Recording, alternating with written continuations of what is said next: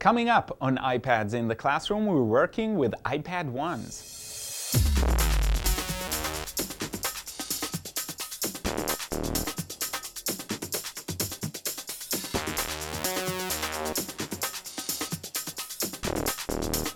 Hi, my name is Guy Trainin and this is iPads in the Classroom from TechEdge and today I want to talk about something rather surprising. So usually I try to be as up-to-date as possible with my devices and most people are like that. But I actually want to talk today about what you can do if you still have an iPad 1 or if you can get your hands on a few iPad 1s. These are around uh, people have them, they, most people have not sold them. So if you can get some from uh, parents of your students or from whatever projects use them and aren't using them anymore, you've got devices that you can actually use in the classroom. And not everything works on them, and apps that are very new will not work on them.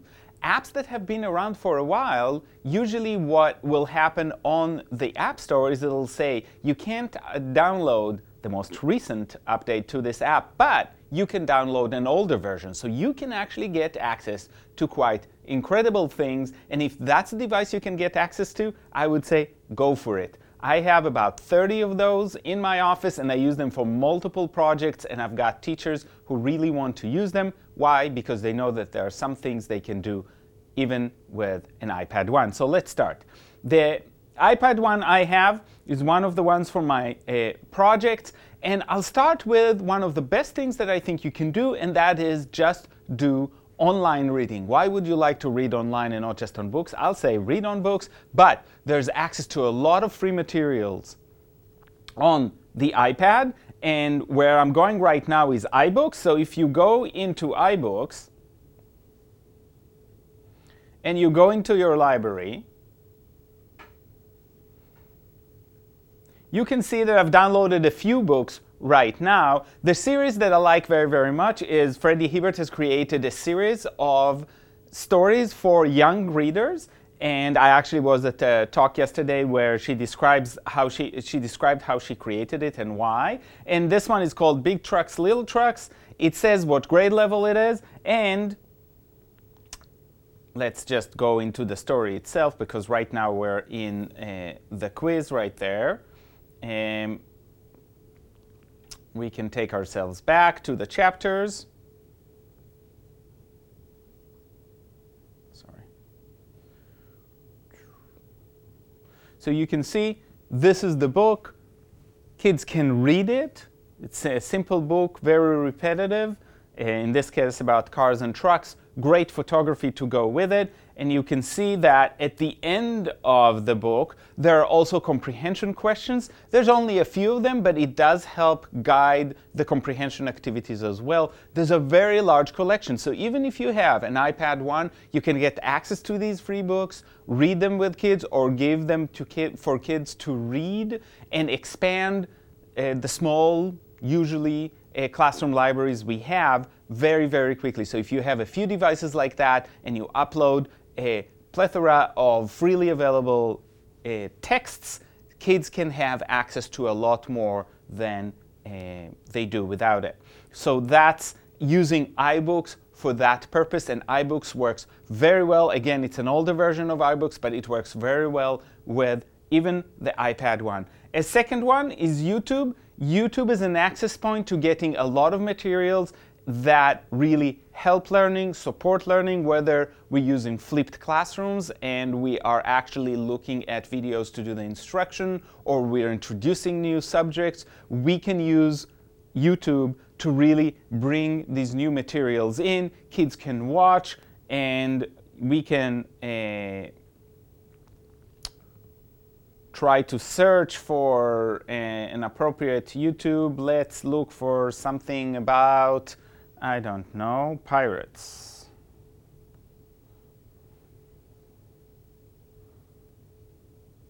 So now you can see that there's Jake and the Neverland Pirates, which is a Disney production, but there's also True Caribbean Pirates, which is a documentary about uh, pirates. So we can get this kind of access very, very quickly, use it in the classroom. Kids can do it individually or in small groups or even if they use the devices at home. So it's access to a lot of materials. Just like the iBooks, there's the opportunity to create and to consume uh, media. I'll give a couple more examples. One is Educreations. Edu Creations has been with us a long time.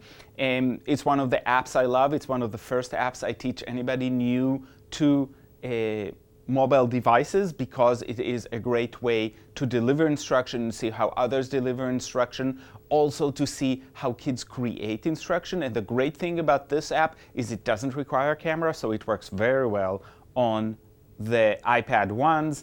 And again, there are basic directions, but you have a whiteboard, you can press record, and from this point on, it's recording every move you make, and then you can choose a color and you can draw. And you can see that despite the fact that this is an iPad 1, from a graphic perspective, this is a very good uh, quality. You can in, you bring in photos or you can use text and you tap somewhere and you can start typing and you can erase and do everything else. So this works just as well as the same app at a higher level. It does all the basic things and definitely for student use, it'll work greatly.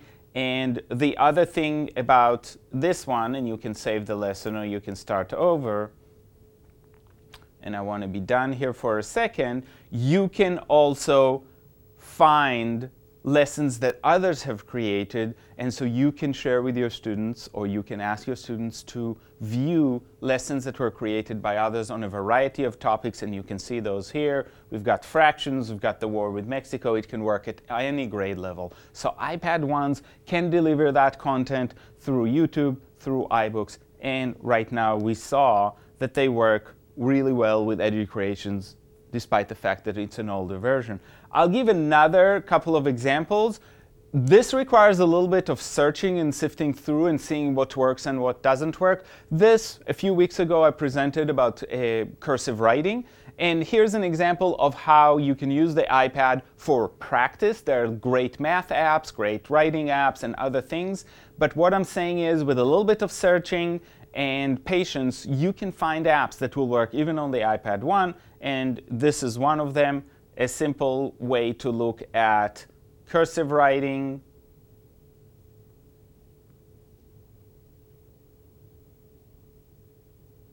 and you can see that you can practice throughout the alphabet works very well again the touch interface while it's gotten somewhat improved was fantastic on the iPad 1 and it still is and it works very very well uh, kids will enjoy using it just as much as they enjoy using the newer ones. It is heavier, which for some people that's problematic, but actually when working with young kids, the heft of it helps stabilize it and helps them hold on to it. So I actually like the iPads ones as a classroom device for that purpose. So today, I really wanted to talk to you about iPad 1s and how we can still use them. And I think it's a great opportunity if you have access, if you have families or organizations or even something you've used in the past that have access to older iPads, iPad 1s, iPad 2s, they can still work and even work very well in the classroom. And I'll see you next time on iPads in the Classroom.